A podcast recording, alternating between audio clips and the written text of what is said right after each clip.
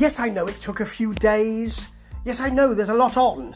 And there was that big day of reckoning thing, wasn't there? Just before Christmas, you know, with Deontay Wilder, oh dear, and Joseph Parker, oh, and um, and Otto Wallin, yeah, and AJ, oh.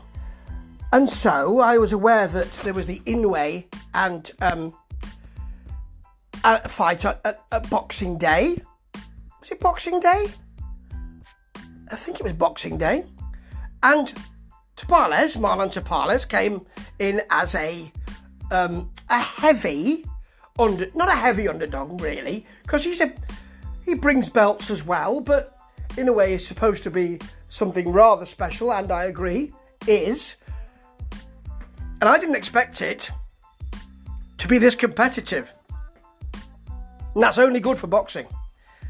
Because I expected that Inoue would car him up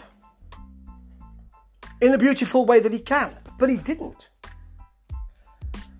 Inoue, he's making his 22nd world title, having his 22nd world title fight. Incredible. And really, I thought from the beginning, I thought, Marlon, don't just stand in front of him because he has such power in those gloves. Don't do that.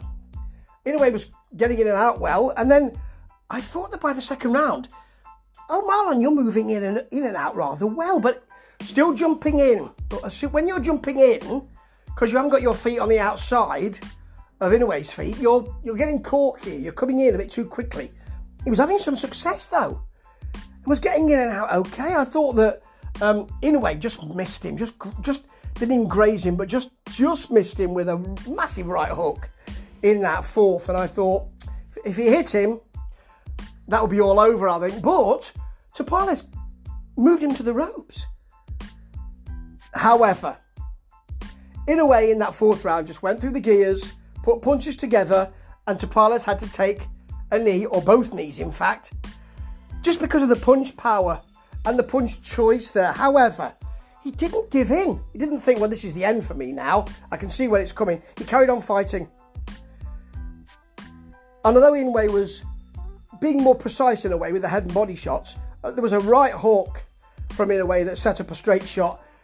Tapales got through with um, with a an uppercut, which I really liked actually. And he was having some success to the body in the sixth round. Although Inoue was really scything in those big headshots, they were all being caught on the gloves. Well, the majority of them, certainly in the combos in that round, that sixth. He did catch him coming in. Tapales was trying to come in and cut that, cut that, um, that distance down, and not really, not really achieving that. And then there was some, uh, there was a lovely moment where I think it was a right from the from the body to the head, same same hand, same shot really from Inoue. I've hardly ever seen that before. It's extraordinary. He got in and out so quickly. But Tapales was still getting through in the seventh. You thought it I thought this is still competitive, you know.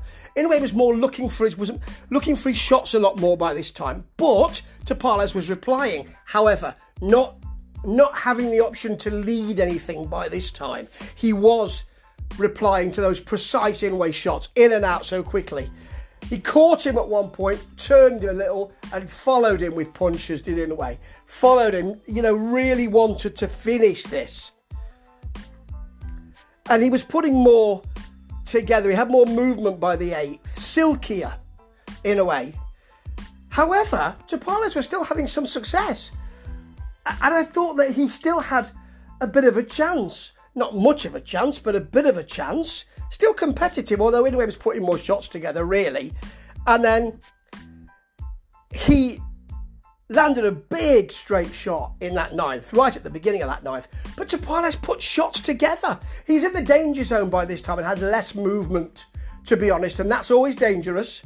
And in the tenth, Inoue pushed his head right back and actually pushed him back with a straight shot, which set up the right hand.